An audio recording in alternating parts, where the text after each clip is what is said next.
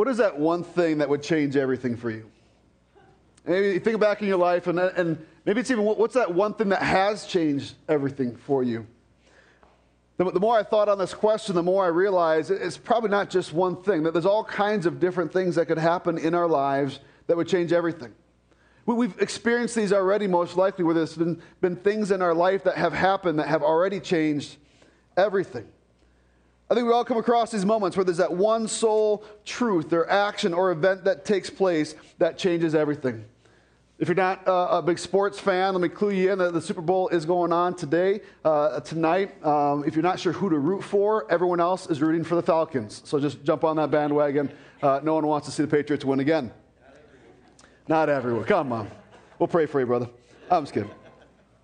Uh, but we've all seen games before where you get that one crucial play that's an, an, absolute switch of momentum. You know, a team goes from just getting their butts kicked to all of a sudden they're the ones running the ball down the field, or, or there's that uh, seized opportunity due to the, the, other team's error or a bad call that they capitalize on. Uh, we have these moments where, where everything in the game changes.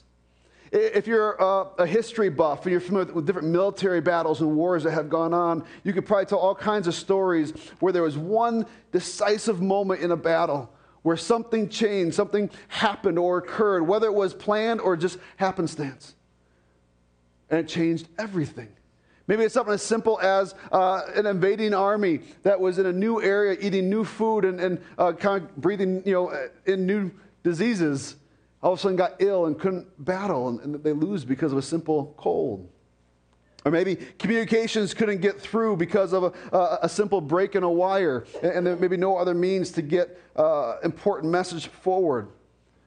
At times where, where code are used in, in relating those messages, maybe there's a, a, moment where you're able to crack the enemy's code before they realize that you can use that to your advantage. We, we can see in all these different battles decisive moments where everything changed. Maybe it's going from a, uh, what was looking to be a definite loss to all of a sudden a guaranteed win. And this is even in our, our personal lives. I mean, think about your relationships that you're in, your friendships and your family members and, and lo- other loved ones. Uh, maybe a little bit of info can either launch a brand new relationship or, or maybe even end one. You find out something, you discover an unknown truth that you didn't know about before. You discover the other one has been deceitful or, or, unfaithful. Or maybe it's the other way around, that, that you're in a moment of, of panic or emergency and, and a friend comes through for you. And all of a sudden that just changes everything. You, you haven't known each other long, but you know each other well because of some of the circumstances that you've been through. What truth or action or event has forever changed your life? Maybe as you grew up, you decided to move out of state, move away from home for, for further education, or maybe even went abroad, and some of the things that happened there forever changed the, the trajectory of your life. Maybe you said yes to a, marriage proposal, a business proposal, or an investment proposal that changed your life for, for the better or for worse, one way or the other. Maybe two purple lines on a pregnancy test forever changed your life. And maybe it brought about all kinds of excitement. Maybe it brought about all kinds of fear and concern. Maybe it brought about a little bit of both, you know? We're not quite sure. Maybe there's an illness or physical disability that had some long term effects, whether you or that of a loved one. See, our, our, lives are full of these defining moments. The more I thought about it, when I first was putting this together, I'm like, what, is that one moment? I'm like, well, no, it's, not just this one moment. There's all kinds of things that happen uh, in our lives that change everything. They, they, they put us on uh, a new course or a new direction. Some of these only affect us personally, some affect our state or our nation or our entire globe. Some have an effect throughout all of history. Uh, imagine a random person coming up to you, introducing themselves, and said, Hey, I'm, I'm Steve, I'm your new boss. Would that change anything in your life? Would that be a defining moment for you? Well, it depends. Is that person really your new boss? Or is there some whack job named Steve claiming to be your new boss? Now, now maybe you're, you're at work and you found out that you just got bought out by another company, and some guy walks down the hallway and introduces himself as your new boss. Chances are that that, that could be your new boss, but you're still, you're still not sure. You need to investigate more and find out more information. Maybe you're self employed. Okay, now you definitely know this guy is not your new boss, but someone can make a claim that has the potential to have all kinds of ch- uh, uh, uh change or influ- uh, influence in your life. But until you look into that, until you decide, is there truth to this? That's when we see, is this going to have a defining moment for me?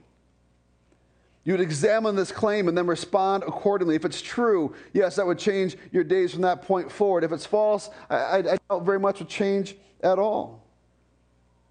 And so hopefully when we come across moments like that, your goal is to seek truth, is to figure out, okay, what is really going on here? What is really the case?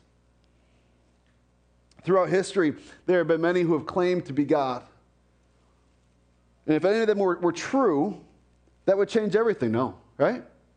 If someone claims to be God and it's true, that, that, that changes things, right? Uh, imagine it was your sibling. James, a brother of Jesus, probably experienced this a little bit. And all of a sudden they're claiming to be God. that would change things a little bit, right? Oh, now I see why your mom and dad's favorite. Okay in my 36 years on this earth, I, have seen some who claim divinity only to end up dead in a showdown with the government or, or, dead wearing their Nikes and purple robes or whatever that is. I mean, I've only come across, in, in my exploration, I've only come across one who has claimed to be God and has proven it. And I, I believe that person to be Jesus. In John 10 30, Jesus says, I and the Father are one. I and the Father are one. I believe that that's one of the times that Jesus is making clear that he is God. There are various other ones through the things that he does, through the things that when people respond to him, that he doesn't correct them. When, when they call him God, he doesn't correct them in that, but receives it. Someone look at this verse in John 10 and say, well, he's not saying that he is God. He's just saying he's unified with God. Know, like, like um, I'm, I'm, one with everyone here. We're, we're all one in this together. I'm, I'm one with God. But you keep reading in that verse, John 10, 31 through 33. He, he said this to a, a Jewish audience who would be on the lookout for the Messiah. And it says this The Jews picked up stones again to stone him. Jesus answered them, I have shown you many good works from the Father. For which of them are you going to stone me? I, have done all kinds of great things in your midst. Which one of these is the reason why you're going to try to kill me with stones here? The Jews answered him, verse 33 It is not for a good work that we are going to stone you, but for blasphemy, because you, being a man, make yourself God. And that makes it very clear what they understood him to be saying. They saw him as only a man. And so when he says, I and the Father are one, they heard it very clearly as he's claiming to be God. And because they didn't believe it to be true, they then viewed it as blasphemy. And hence they're going to pick up stones to stone him. The disciples, those closest to Jesus, they also believed that Jesus was God. John uh, begins his gospel with a clear acknowledgement of who Jesus is. We read some of that here this morning to begin our time. Uh, I want to go over that again, but I want to jump to also verse 14. Uh, verse 1 and 2, John 1. In the beginning was the Word, and the Word uh, was with God, and the Word was God. He was in the beginning with God. Let me jump to verse 14. And the Word became flesh and dwelt among us. We have seen his glory, glory as of the only Son from the Father, full of grace and truth. And we continue to read John chapter 1, and we see this context just continue to build and build and build. And the more you look at it, it's very clear. John is talking about Jesus as the Word. In the beginning was the Word, meaning he was here from the very beginning, and the Word was with God, and the Word was God. Then we also see verse 14, this, this God incarnate, that Jesus was both fully man and fully God, and the Word became flesh and dwelt among us. Now, now most other religions will acknowledge that Jesus existed. I think simply from a historical standpoint, that there's so much evidence, so much that says, yes, this is someone who lived in history. It's almost intellectual suicide to say that he never existed. Just like the guy whose name's Steve who comes and says, I'm your new boss. You can say, Yeah, you exist. You're right in front of me. You're saying stuff. But is he right? Is he true? As I've already shared, I, I believe, yes, that, that, that, Jesus was God. And, and, and, most other religions, while they acknowledge that he existed, they, they, they come to different terms with his divinity. That's where there's a divergence between Christianity and other faiths. Muslims would see Jesus as a prophet that they would see him as a precursor to Muhammad. And there's all kinds of other ways in which uh, there's some other differences in there, but you can see that they would just say he was simply a prophet, that he wasn't divine. The Jews would, would see him as a rabbi, but not, the, not the, the coming Messiah, the one who would rescue them. They said, no, it wasn't Jesus. He, he, was a, he was a good teacher. Mormons would say that he was a son of God, but he was a son of, of someone who became a God. And so their, their whole understanding of God is flawed. They wouldn't, they wouldn't see God as this almighty uh, God of, of the scriptures that we see how God has revealed himself to be, but as someone who, through a system of, of works and understanding, became God, became a God, and then had a son, Jesus. The Hindus would see Jesus as a holy man. Uh, maybe some of those who would maybe attest some divinity to him, because there's even uh, different divergences within uh, other religions. Um, those who would see him as a god would see him one of many gods. And then the Buddhists would see him as an enlightened man on the path to nirvana. See, if Jesus is God, then what he says matters. And the more that I've looked into this in my life, I continue to, to just, one of the things I love about Jesus is he's got big shoulders. He's not afraid of our questions. If you're asking questions about God and someone says, oh, oh don't ask that question, we, we don't talk about that, then go find someone to ask the question to. That means it's probably a good question. God's got big shoulders. He can handle our questions. There's passages of Scripture, there's questions that I've come across myself where I'm like, God, I'm not sure what to make of this. I'm not sure how, how this fits into my understanding of who you are. And so either A, I'm not understanding it correctly, or B, my understanding of who you are is off. And sometimes those, those are, there's some challenging verses out there. We could do a whole series about some of the most difficult verses in the Bible to get our head around. But, but here's where I find hope is, is that when I look at who Jesus, who Jesus claims to be and who he reveals himself to be, it's a, yeah, I believe he's God. I'm with that guy. I'm with Jesus. And if Jesus supports the Old Testament, okay, I'm with him. And so, yeah, I may not understand it all right now. I may never in this life but I'm with Jesus. And so, are, are there still questions? Are there still um, things I would still want to know? Yes. But Jesus made it clear that he was God, and, and I believe that. Have you examined that? Have you looked into this for yourself? If not, I encourage you, I invite you to do just that. Uh, if you need a place to start, I would recommend uh, getting a Bible. If you don't have one, take one of the ones that we have, make it your own, put your name in it, highlight, uh, circle, make notes, write questions. Uh, if you want to go online, uh, YouVersion is a great one, have all kinds of different translations. You can get there, you can put it on your phone, your smartphone, or, or a tablet. Uh, there's Wi Fi in the building right now if you want to download that right now, but get the Word of God in front of you and go to the beginning of the New Testament, which is the second half of the book, and read through the Gospels Matthew, Mark, Luke, and John. And you'll see four different perspectives written to four different audiences on the same person. Some people say, oh, there's all these contradictions, or one says this, and another one says that, and they don't say anything about this and some of those things. It's four people telling the same story. And as you acknowledge that and see how it all comes together, you see, man, this builds uh, the picture of what Jesus did when he was here on this earth. So if you haven't looked into the truth of who Jesus is, that's, that's one place I would invite you to start. It's with the Gospels. As we look into what Jesus did and said, one of the things that we see is very often he attracts a crowd. I, love this about Jesus too. He, would attract a crowd. People would see him coming, they would, he, he would be doing different things. Say, hey, let's go check that out over there. If you got your Bibles with you, go ahead and open to Matthew chapter 4. Uh, Matthew, we're going to begin in verse 23 of chapter 4, and this comes uh, after Jesus has, has selected his uh, 12 disciples. And we pick up here in verse 23. Matthew chapter 4, verse 23. And he went throughout all Galilee, teaching in their synagogues and proclaiming the gospel of the kingdom, and healing every disease and every affliction among the people. So his fame spread throughout all Syria, and they brought him all the sick, those afflicted with various diseases and pains, those oppressed by demons, those having seizures and paralytics, and he healed them. And great crowds followed him from Galilee and the Decapolis and from Jerusalem and Judea and from beyond the Jordan. So we get this picture of what Jesus has been doing.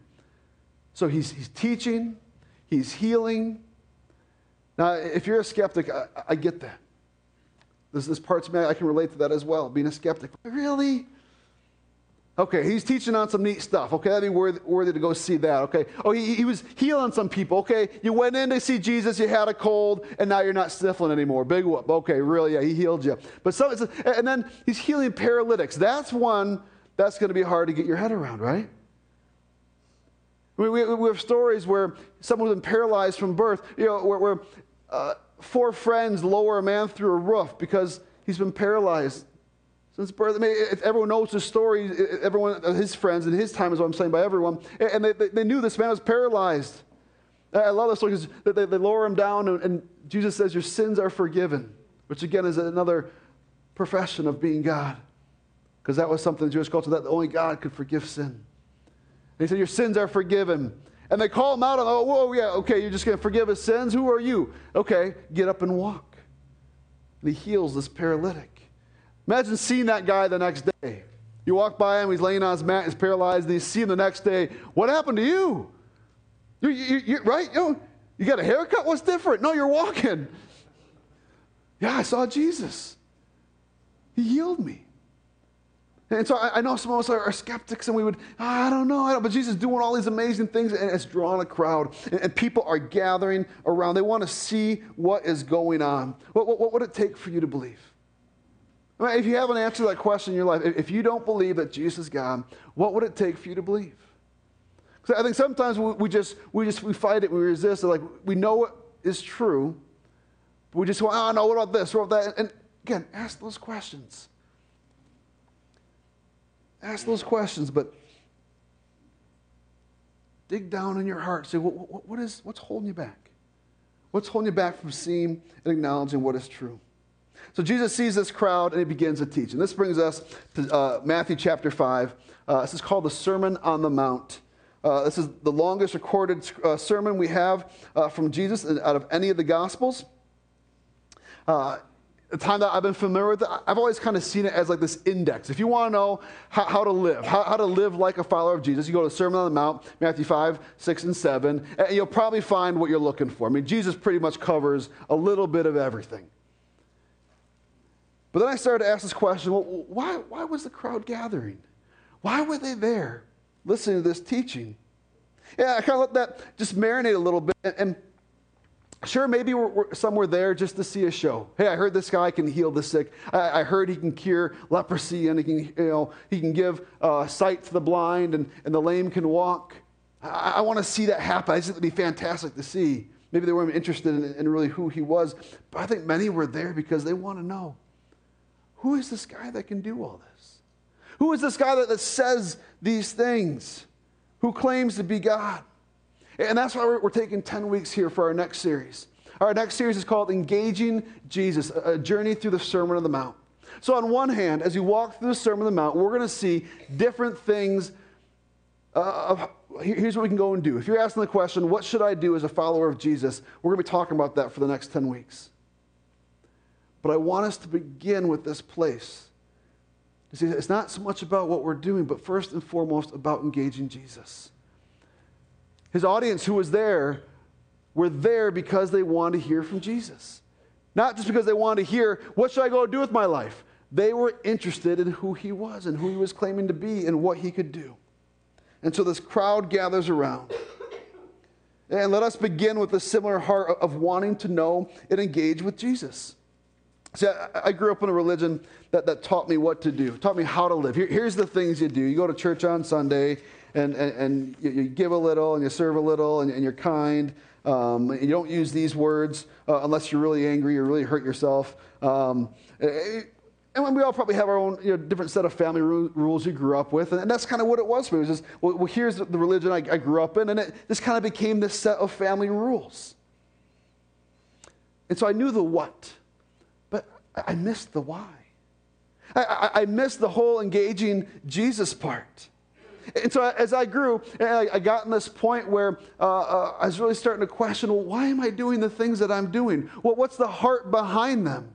Man, a lot of those things just felt like a checklist. It felt like this, this works driven, guilt based. I, I, I, don't want to mess up. I don't want to tick off God. I, don't want to go against uh, you know, what God asked me to do and, and, and make him angry with me. I feel like if I, if I sin or if I do something wrong, if I don't do one of my checklists, then God's going to be angry with me. And, I, am not going to experience any blessing. And this was my, my mindset. Because all I had was the here's what you go and do. And if that's all we have, that, becomes very legalistic very quickly. It becomes very empty very quickly. But fortunately, uh, God got a hold of me, and I got this place of engaging Jesus, of asking, Who is Jesus? And seeing the truth that, yes, He is the Son of God, that He is the Savior, that He is Lord. And I surrendered myself to Him, and I trusted in Him for the forgiveness of sin, and I, I seek after Him to see how should I live in life. And now when I come across something that's difficult, maybe something that I, I, don't even fully believe in yet, but I see this is what God's calling me to, I can at least say, I'm with you, Jesus. Help me to work through this. Help bring me to a place of obedience. When I fail, it's not just, okay, God's mad at me because I didn't check this box on my religious checklist. But it's a place of, I know that there is forgiveness. And it moves me to a place of, of repentance for my wrongdoing and knowing that I'm forgiven in Jesus. That God's heart isn't for, for us all to sit in a place of, of guilt, but to acknowledge that that sin's been paid and, and to move out of that place of guilt into a place of power as we live for Him and make His name known in this world.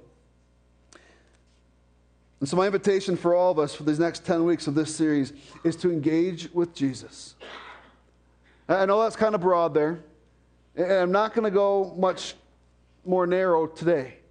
We'll talk about different ways as we walk through the Sermon Mount. What does it look like to engage with Jesus? Uh, but this could be anything from maybe you say in this season of life, you want to grow in, in, your worship experience. Maybe you've really never understood what does it mean to worship God, whether through giving or through song or through serving. Um, maybe you're not really sure. You want to grow in that way. You want to engage Him there. Maybe you want to engage Him in your prayer life. You feel like, you know, I, I don't really talk to God much through prayer. Or, or maybe I'm not really familiar with His Word and you want to engage through reading of Scripture. Maybe there's a social or theological question that you've always had. You've always longed for an answer. Maybe this is your season where you pursue that answer.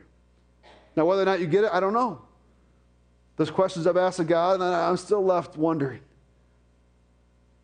But He'll meet with me there, and He'll walk me through a place through His Word where I can understand more who He is and what He's like, even if I don't get the answer I've been looking for.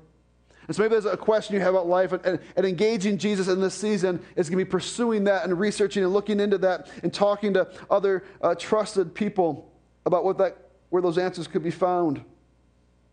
Maybe engaging with Jesus is serving in a new way. Maybe you feel like, you know what, you've been very safe and calculated and always, you know, you'll take those opportunities to serve as long as you can control all the circumstances. And you feel like God's saying, you know what, here's a scary place that I want you to serve. And scary doesn't have to mean where your life is on the line. Maybe you're an extreme introvert and people terrify you. And the way that Jesus, that you can engage in Jesus is, is serving with other people. Maybe you're an extreme extrovert. And, and a way you can engage with Jesus this season, a scary place he's calling you, is to spend time alone in solitude with him. Because you're always passing up time with him for time with other people. I, I don't know what it is for you. Maybe something's came to mind come to mind already for you. Maybe not. That's okay. Be thinking about this. I invite you that you would, would join together in engaging with Jesus. For some of us out there, who, if you're not a follower of Jesus, I ask that you would explore the divinity of him. I ask you to explore the divinity of Jesus. My hope and prayer for you is that you would see Jesus for who he claims to be and who he proved himself to be, the Son of God, that move you to a place of salvation where you trust in him for the forgiveness of your sin, that we can celebrate that with you as you take a step of obedience in baptism this Easter. What a beautiful picture that would be. So we're going to engage with Jesus through this journey and through the Sermon on the Mount. He covers a lot of topics, and a lot of times uh, what Jesus calls us to is, is more than we'd expect. He talks about, hey, you thought it was this way, let's go another step further. And he really, you know, rips the scab right off of any wounds that we have. Say, you know what, we're, we're going to go deeper in this. We're going to figure this stuff out. So let us be willing to say, I'm going to follow Jesus on this. Well, whatever, whatever that would be, whatever he's calling us to, whatever steps he's asked us to take or difference he's asking us to live or make, to be willing to say, because of who Jesus claims to be, that changes everything, so I'm with him. Let's jump in the Sermon on the Mount here. Matthew chapter 5, verse 1 and 2.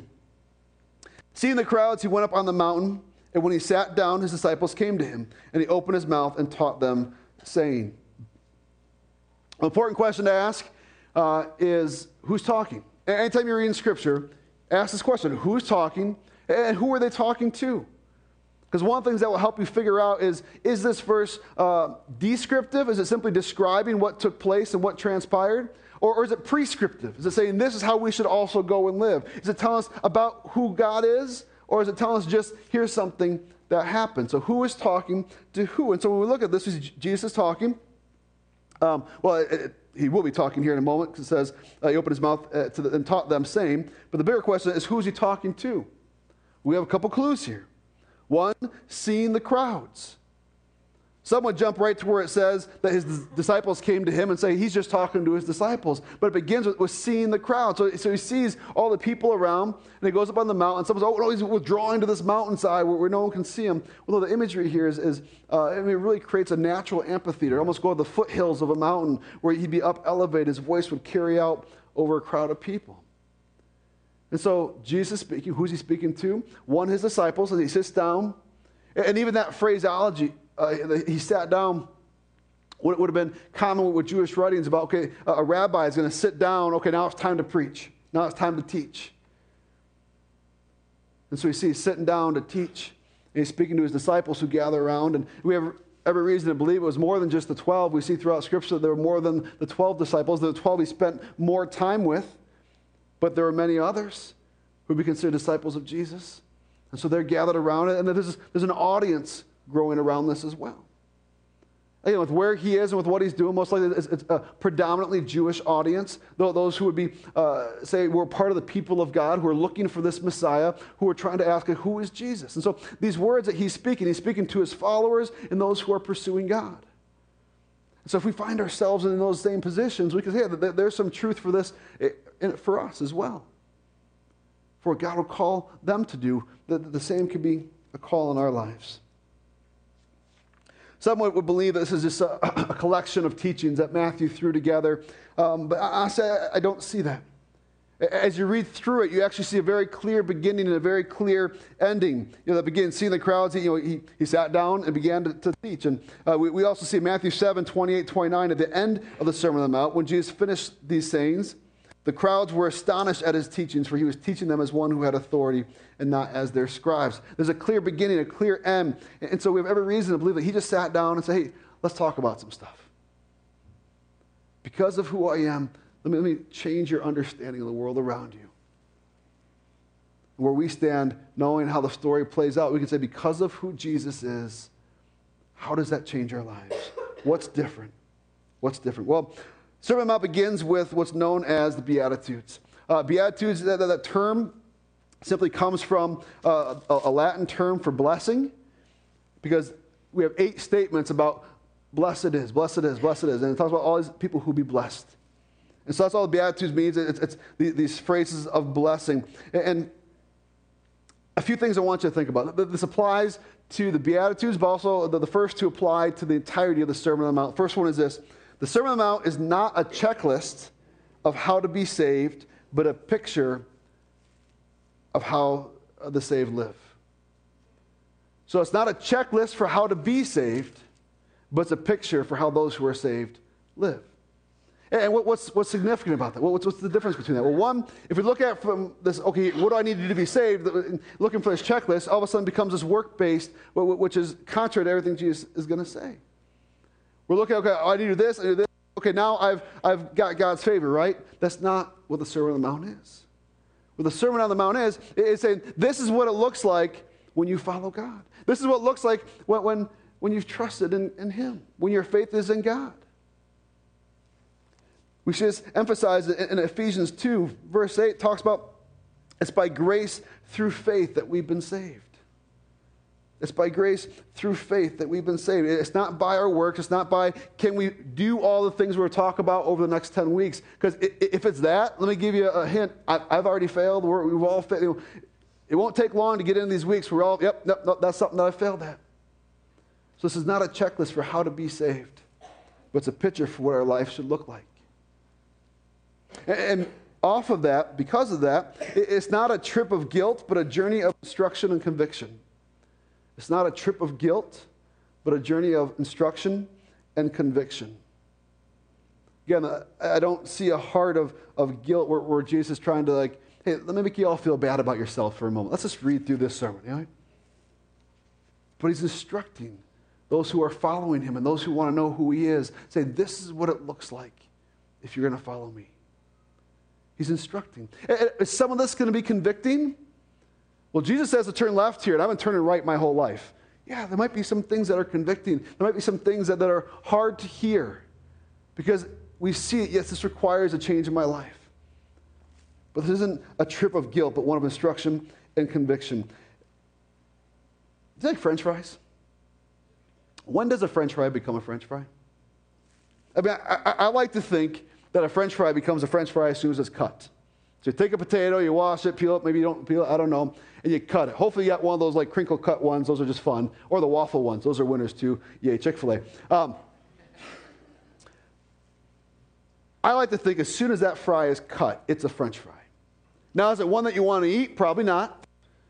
We got to fry it first. You put it in the fryer, and it's going to get that nice, crispy, golden brown outside, crunchy, it's still soft and warm and gooey on the inside. Then you got to put way too much salt, more than your mom would want you to put on it, whatever you, do. And, and now it's something we really want to enjoy.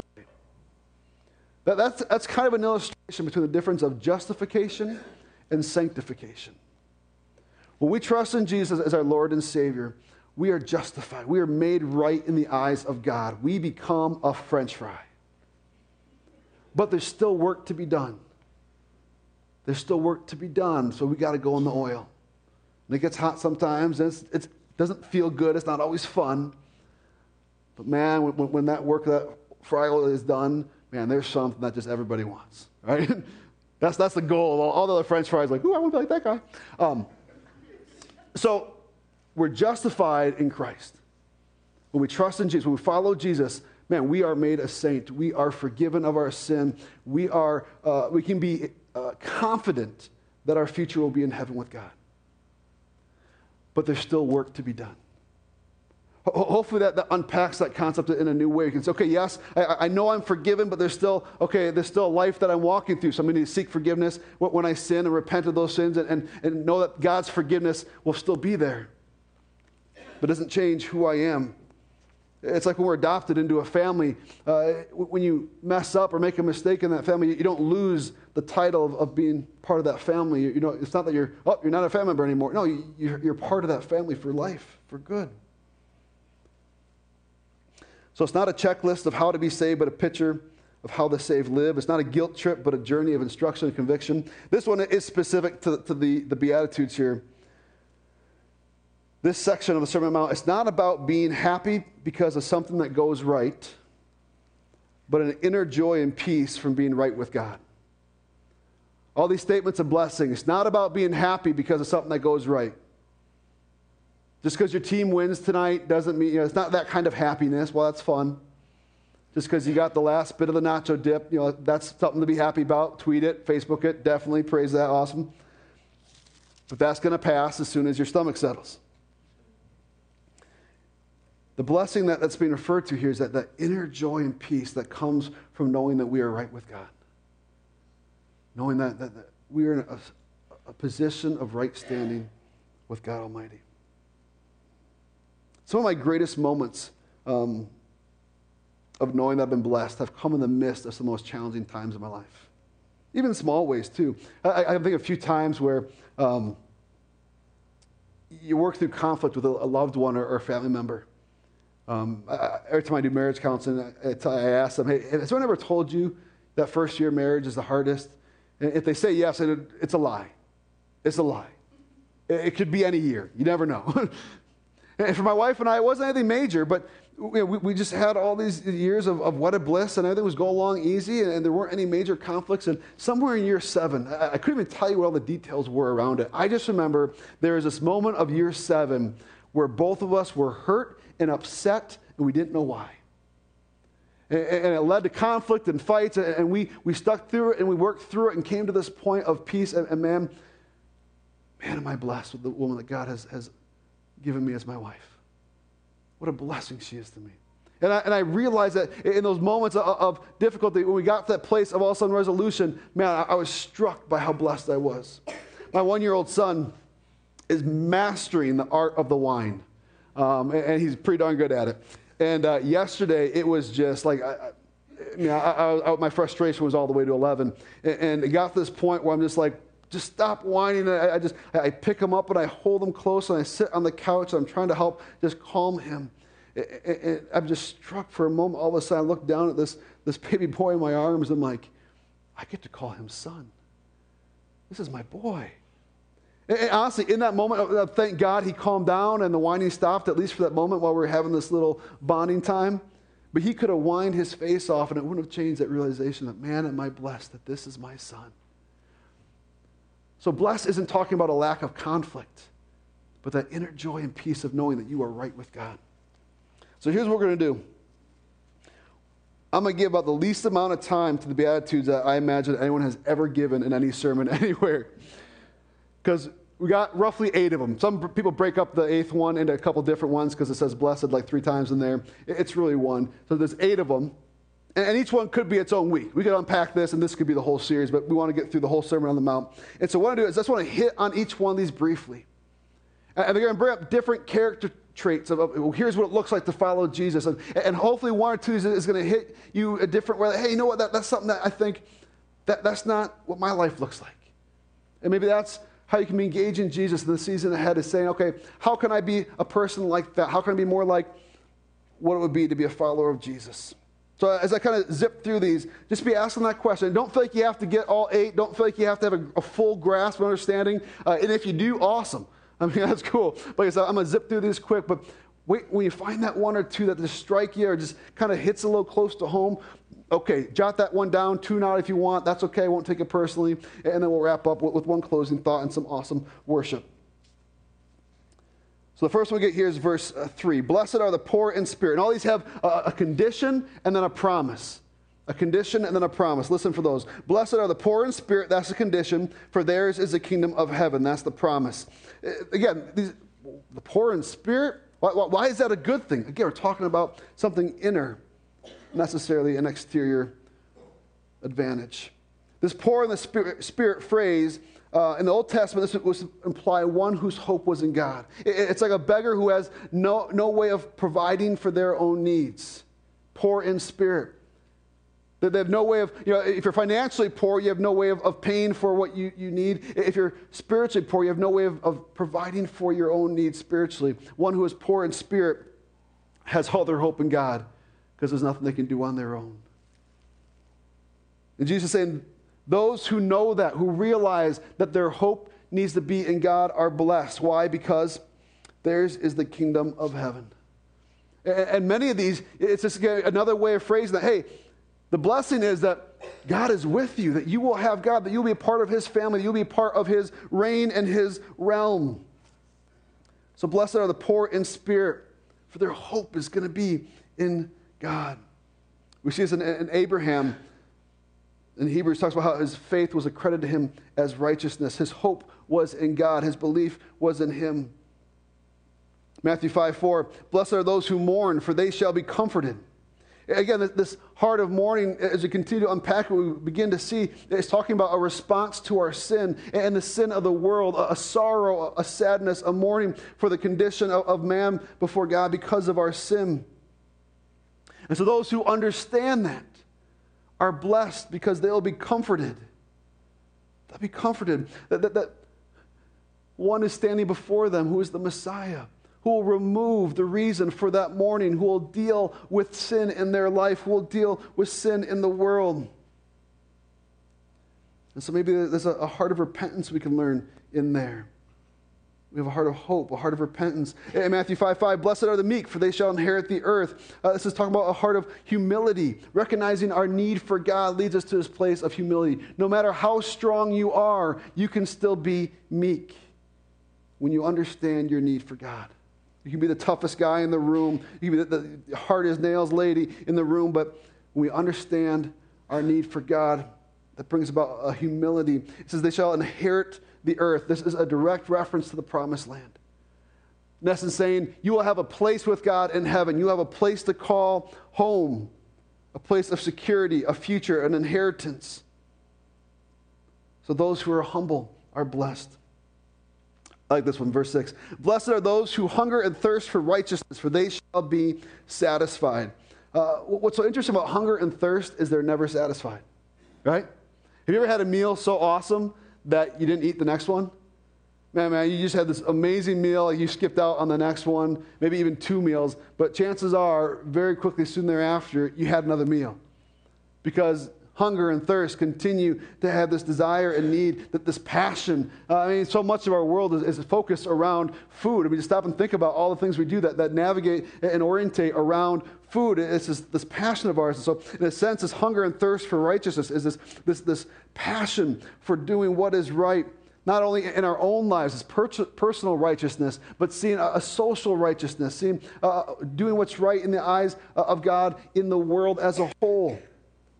So those are blessed who hunger for what is right, who have a passion for what is right. Maybe that's a way in which God, you want to engage with Jesus. You want to seek, a, help me to know what that looks like, Jesus. For they shall be satisfied. Again, because Jesus is right there. He is the one who will ultimately bring about righteousness through his work on the cross. Verse 7 Blessed are the merciful, for they shall receive mercy. I love this one because now that we've trusted in Jesus for forgiveness of sin, we've already received mercy. We know what it looks like. We know how to offer it. So we, we can pass it on to others. because we've been forgiven much, we can then offer that forgiveness to others. And basically saying, you shall be, you shall receive mercy. I mean, it's a, cyclical thing where, uh, you know, God's mercy has been shown to us, then we can show it to others, and then we'll receive more from God. We, we've received and continue to receive mercy from Him. Uh, as a follower of God, is your life characterized by being merciful? Eight, blessed are the pure in heart, for they shall see God. To the Hebrews, the heart was the center of the person, the center of the soul. For the Greeks, it was the mind. Uh, something's kind of keeping the back of your mind. So as you read different things, well, who's speaking here? Is it a, someone have a Greek influence or a Hebrew influence? And this would be uh, would be coming from a Hebrew perspective. And so this uh, pure of heart isn't just uh, you know having good intentions. It's about all the, the, the, the, seat of the, the soul, the person. It's about a focus, a, a single-mindedness, pure of heart. You be single-minded in, in what you're doing, not double-minded. You ever done a three-legged race? You ever done a three-legged race where your partner wanted to go the other direction? Probably a little more difficult, right? Because they're double minded. And so, blessed are those who are single minded, who are pure in heart, for they shall see God. I love this. Being pure in heart opens our eyes to the work of God. When we're single minded, focused on that, and I guarantee you, as we turn our focus more towards God and, can say this is, this is a better description of us as we continue to, to, to deal with sin and repent and, and, pursue and engage Jesus. And He helps us to become single minded on Him. We will see God working more and more in our lives around us. Verse 9 Blessed are the peacemakers, for they shall be called sons of God. This peacemaker is serving to reconcile man and God, those who would uh, point people to Jesus They should be called sons of God. The Old Testament, that, that would be a reference to angels, but in this context, it's just become more like God, sharing his character. Basically saying that those who would follow God, those who would follow Jesus, would be peacemakers.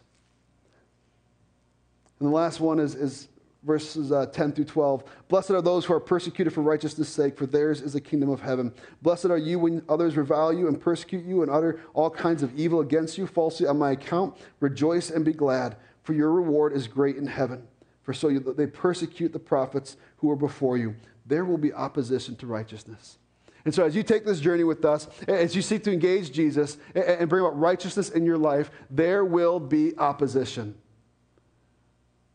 There are too many in our world who are saying you're guaranteed prosperity when you pursue Jesus, and that is simply not true.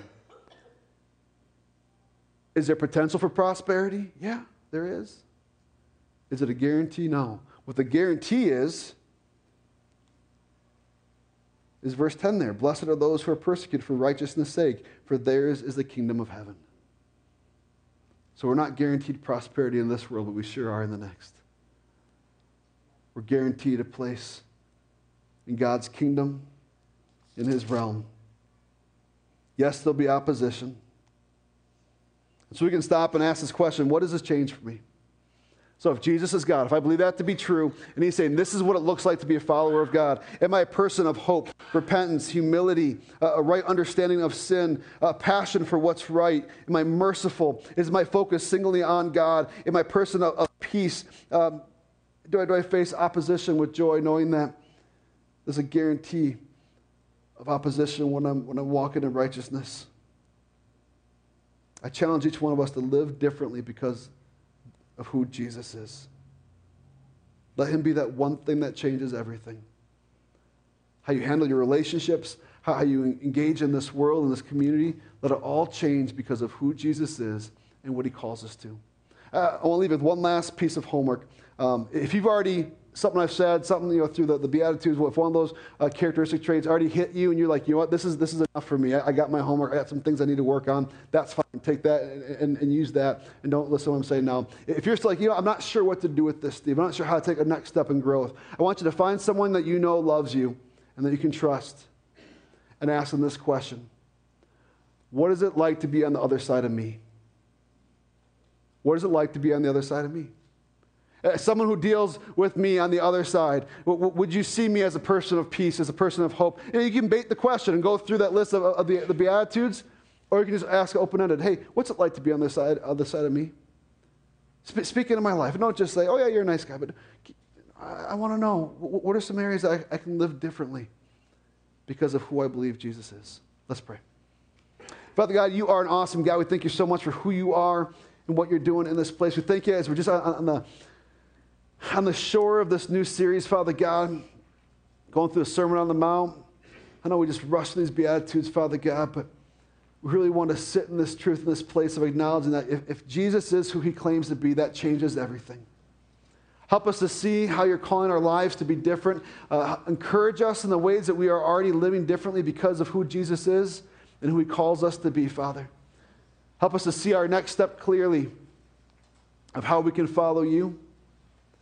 Father, I pray for each person here this morning that we would uh, truly experience your blessing, your blessing of, of, an inner joy and peace because of a right standing with you.